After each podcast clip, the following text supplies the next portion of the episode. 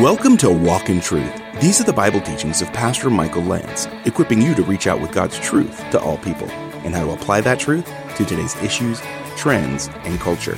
You can learn more about the program and our church when you visit walkintruth.com. Now here's Pastor Michael's teaching in Isaiah chapter 27 called Isaiah's Apocalypse.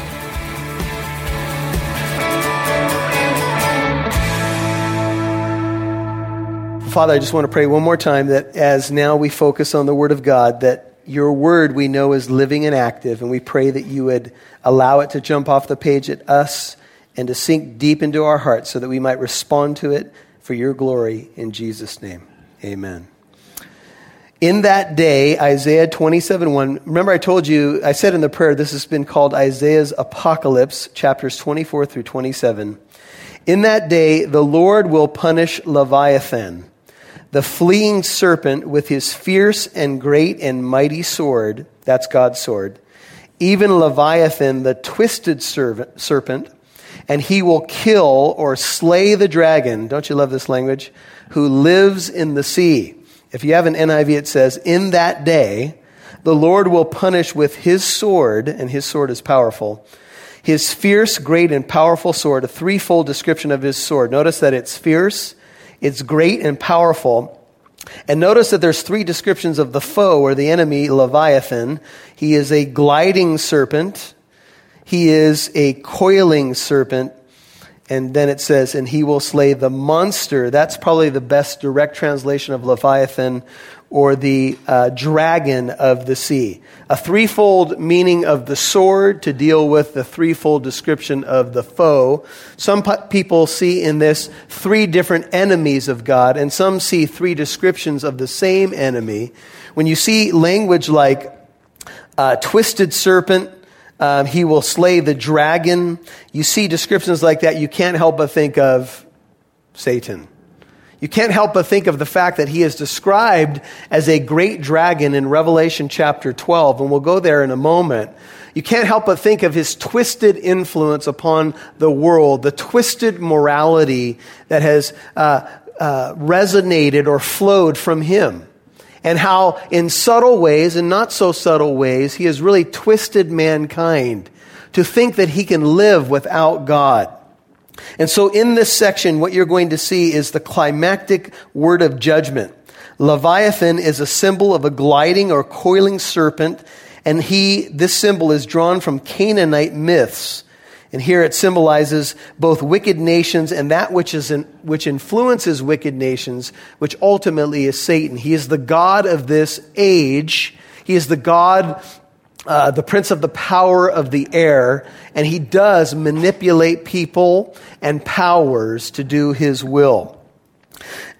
This is called a euagoritic myth.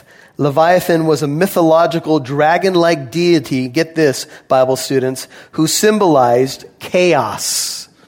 And I told you that in Hebrew, the name of God, what the Hebrews call the name, Hashem, means the destroyer of chaos. And so we started to see that, go back to Isaiah 24, that Isaiah is giving you a dual picture of the city of man and the city of God. And this is one of the key verses we looked at. He called the city of man, this is Isaiah 24:10, the city of chaos. He said the city of chaos is broken down, every house is shut up so that no one may enter.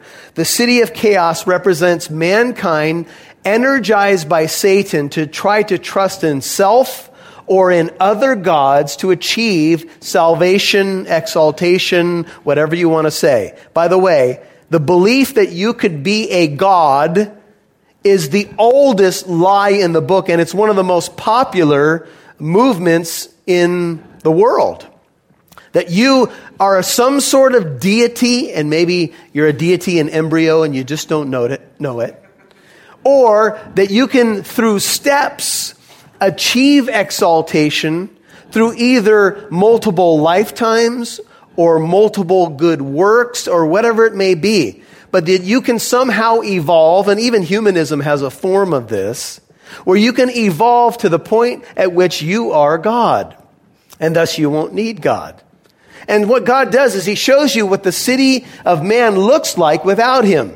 If he departs from it, if his glory leaves call it a region, or in this case, we could look at the unbelieving world, what will end up happening is chaos. God brings order to our life. He brings shalom. He brings well-being. He brings peace. And without him, there is no peace. You will keep him, we read it last week, in shalom, shalom, in perfect peace, whose mind is stayed on you because he trusts in you. The moment that man realizes that he's in a chaotic state, he looks to something higher than himself, does he not? So when everything's going cool, it's probably pretty easy to buy a lie that in some way we are deified or whatever you want to say. But the moment that you feel that you are out of control, then it forces you to ask a question. Is there a being that is higher than I? After all, humanity is at the top of the food chain as far as I know. Amen? I mean, we're not going to look to a shark to answer, we're not going to do therapy with a dolphin or anything like that. Maybe you can get a little dolphin therapy, but the point is that man has to look to God. There's nowhere else to look. Otherwise, he sees chaos. By the way, this is why a lot of people end up coming to Jesus Christ at chaotic times in their life, because they realize that I'm really not in control. And that's a key word, is control. Can I really control my environment in such a way that I can at least maybe limit the chaos? And of course, the ultimate chaos is death. We can't make sense of it. We try to understand it. We try to even forget it. But ultimately, what God is saying is that you need me. And I'm going to destroy, go to chapter 27, verse 1, Leviathan. The twisted serpent, the dragon, I will slay him, I will kill him. Now, some of you might be asking the question, why would Isaiah use Canaanite mythology to make his point? Well, because those were the beliefs of the day. You have to understand that idolatry was based always in some form of mythology. If you don't have something that's true, it's a myth. Amen? And so a lot of the people trusted in myths. They held to some sort of orchestration in the skies, whether it be multiple gods or whatever, but they believed that there was something maybe that was in control. That's why they tried to appease these gods. That's why they would do something so abominable as sacrifice their children to these gods. They thought in appeasing them, somehow they would achieve blessings. And sometimes it was a matter of life and death, i.e. where your crops grow, if there's no rain. So you would try to appease these gods. Remember the prophets of Baal on Mount Carmel? And how they're cutting themselves and yelling up and down, jumping up and down to try to appease Baal. And they thought Baal was the Lord. They thought he was the one. But he couldn't answer because, of course, as the prophet said, maybe your God's on vacation, etc. And so God says, I am going to slay the monster of the sea. I am going to slay the dragon. Verse 1 connects to 26:21. Notice what it says. For behold, the Lord is about to come out from his place. This is his second coming, by the way. To punish the inhabitants of the earth for their iniquity. And the earth will reveal her bloodshed and will no longer cover the slain. Now, there's an interesting order I want to show you. If you look at verse 20, notice what it says. Actually, go back to verse 19. It says, your dead will live. This is Isaiah 26:19. Your dead will live.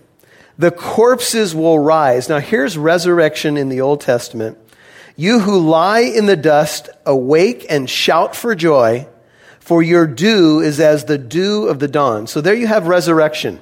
Now what happens is resurrection precedes what? In the eschaton. At the rapture, that's correct. In the eschatological, big word for last things, events, we know that the dead in Christ will rise first. Then we who are alive and remain will be caught up with the Lord. Caught up together to meet the Lord in the air. So the resurrection precedes the rapture. Now notice the flow. So you have people rising, so you have resurrection and rapture are tied together. The earth will give birth to departed spirits. That's the end of verse 19. Come, my people, look at 20 now. Enter your rooms, close your doors behind you, hide for a little while until what? Indignation runs its course. Now, you could say that's a synonym for wrath. And so this could be a twofold possibility. One is this is people hiding during the Great Tribulation, which I believe is not just for the world. Tribulation usually always points to the church. So it means trouble, pressure, and it's even translated persecution. The Greek word is thlipsis. We've studied that before. So they're told you have resurrection, and I believe rapture here, departed spirits, the earth giving birth to departed spirits. Then you have people going into hiding until indignation runs its course, or at least they're behind closed doors. And I suggested to you last Wednesday that you could see this as a second Passover. By the way, that's really what the second coming will be. It will be like a second Passover. What happened in the Passover? The ninth plague in Egypt was what? Do you remember? Darkness, right? The 10th plague was what? The death of the firstborn. You were protected from that death angel if you had what? Blood on your doorpost and lintel. What does that look like to you? Put the blood on your doorpost and lintel. If I see the blood, I will pass over you, and death will not enter your dwelling. If I do not see the blood, the firstborn is going to die, and there will be such a great cry in Egypt, such as has never been or shall be, right? And there wasn't a household in Egypt where somebody wasn't dead. There's going to be a second Passover, and the sixth seal is... You're invited to our next apologetics event called Dare to Defend. This is something that you're going to want to go to because it's going to bolster your faith and encourage you and give you reasons and answers for the hope that you have. Join some of today's top apologists who will provide real answers to skeptics' toughest questions and equip you with the tools necessary to confront the moral confusion of today's culture. J.P. Moreland talking about miracles. Why do I have to have an answer to this question? I at least know there's a God. Sean McDowell dealing with deconstruction. When I was on the road, I met a man, he goes, I'm his last friend who didn't bail on him. I thought, man, what is the matter with us? John and Claudia Kalmakoff. If they don't have that foundation and they don't know about God's promises and what we know is true, not by what we're feeling, but by facts, historical, archaeological facts, what we know to be true, then their feelings take over. Lenny Esposito, who will deal with the power of the archaeological record. You know, you're doing a construction project, Rome, they were trying to build a subway. And they had to keep stopping because they keep finding stuff. Hey, if you're looking to get further equipped, and we all should be, this is the conference to go to. Dare to Defend begins Friday evening on March 25th at Living Truth Christian Fellowship in Corona, California. Get your tickets now and make sure you have plans to join us. Learn more about Dare to Defend and get your tickets when you visit walkintruth.com. That's walkintruth.com or call 844-48-TRUTH. That's 844-48-TRUTH. We'd love to see who's listening, so please connect with us on Facebook, Twitter, or Instagram. Just do a search for Walk in Truth Show. Now, back to Pastor Michael Lance right here on Walk in Truth. And there wasn't a household in Egypt where somebody wasn't dead. There's going to be a second Passover. And the sixth seal is the sun, moon, and stars no longer give their light. There's going to be a darkened sky, and then the sign of the Son of Man will appear in the sky. Imagine, all the natural lights have gone out, and here now comes the Shekinah glory of Almighty God. Jesus said, you won't miss it. As the lightning flashes from the east to the west, so shall the coming of the Son of Man be. You're going to have a second Passover, two views. One is that these people, and here probably Jews, are protected during the judgment of God. And you could have a rapture of believers and then a protection of the Jews. So you could see it in that way. But either way, notice the flow, and then notice what it says. For behold, 21, the Lord is about to come out of his place to do what? To punish. So notice the flow. You have a resurrection, you have indignation or hiding from indignation, and then you have God judging. And what will happen at the end of verse 21, God will punish the inhabitants of the earth for their iniquity. Their iniquity has not been cleansed by the blood of the Lamb. It's not been applied to their lives. Second Passover, think that way. And the earth will reveal her bloodshed and will no longer cover her slain. Now think about that in the context. What will be happening in an end time scenario where people refuse to give allegiance to a world leader named the Antichrist? Well, there's going to be death. There's going to be people who die who refuse to take the mark. Go to Revelation 6 for a second, all the way to the end of the New Testament. Revelation 6. I want to show you this for a second, and then we'll skip ahead. Revelation 6. Here's what it says. Now, Revelation 6 parallels Matthew 24. If you ever want to do a study, a parallel study, study Revelation 24. And the order of events, and then study it along with the seals. And if you want a little help, just go on our website and you can listen to the teaching of it. But basically what happens is the seals are opened one by one in Revelation 6. The fifth seal, notice, is found in verse 9. When he broke the fifth seal, Revelation 6:9, I saw underneath the altar the what? Souls of those who had been slain. Why were they slain? Because of the word of God and because of the testimony which they had maintained. And they cried out with a loud voice, saying, How long, O Lord, holy and true, wilt thou refrain from judging and avenging our what? Our blood on those who dwell on the earth. It makes me think of Cain and Abel when the blood of Abel was crying out to the Lord from the ground. Do you remember that imagery? That's what I think of here. Now go. Revelation 12. I told you that ultimately, if you look at Leviathan, he is a symbol that parallels Satan. Here's what it says. This is Revelation 12, middle of the 70th week of Daniel. Here's what happens, verse 7. There's a lot I could say, but for the sake of time, here we go. Revelation 12:7. And there was war in heaven. Imagine that. Michael and his angels waging war with who? The dragon, and the dragon and his angels. By the way, that's further evidence that he has angels on his side that have fallen and followed him. They were not strong enough, that is, those on the side of Satan, and there was no longer a place found for them in heaven. This is the middle of the 70th week, the last 7 years before the millennium. And if that's the case, then what you need to know is that Satan and his angels still have access to heaven. Some people think that he has no access now. That's not true. Some people have even argued that he's chained now. I don't think so. But in Job chapter 1, remember, he comes and presents himself before the Lord. And the Lord asks him, what have you been up to? And he says, I've been going to and fro upon the earth. And then the discussion about Job follows. So Satan still has access, and we're going to see what he does with that access in this chapter. Here's what it says.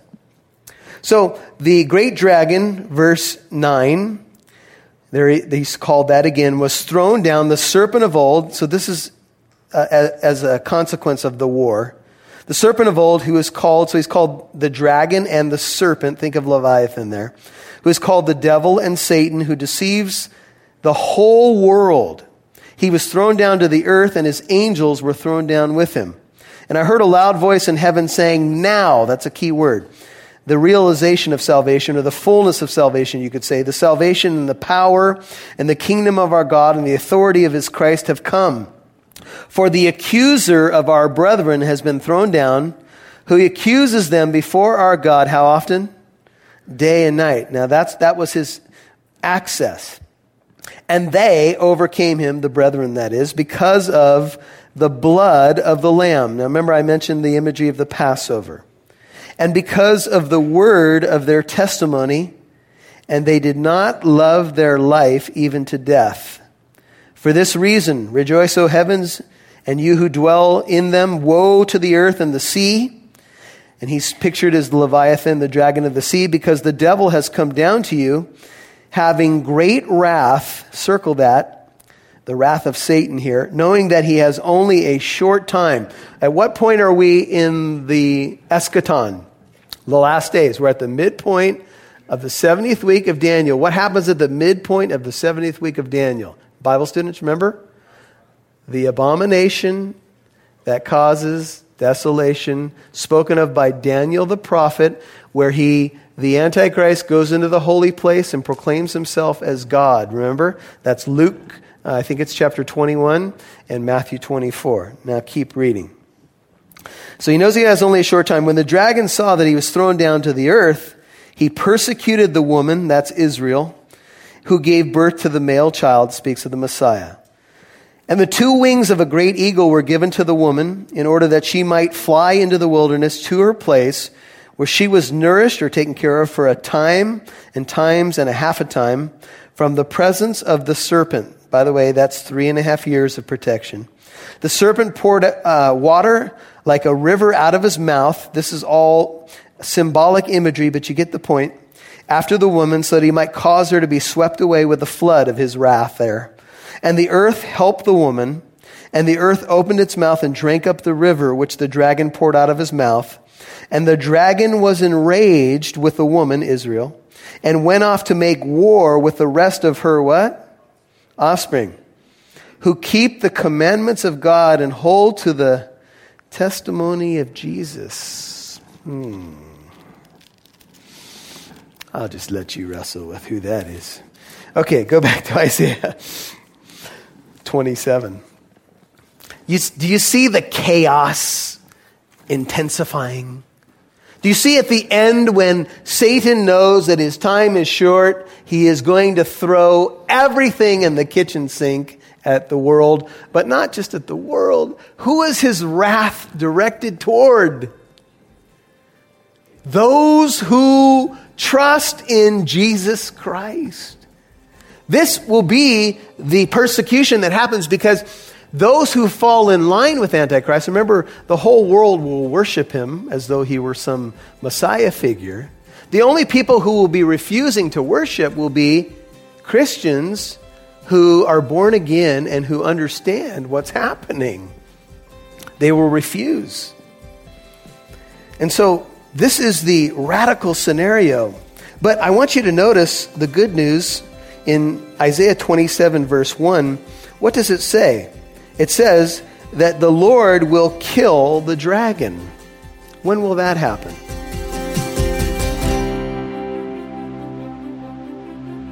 You've been listening to Isaiah's Apocalypse, Part 1 on Walk in Truth.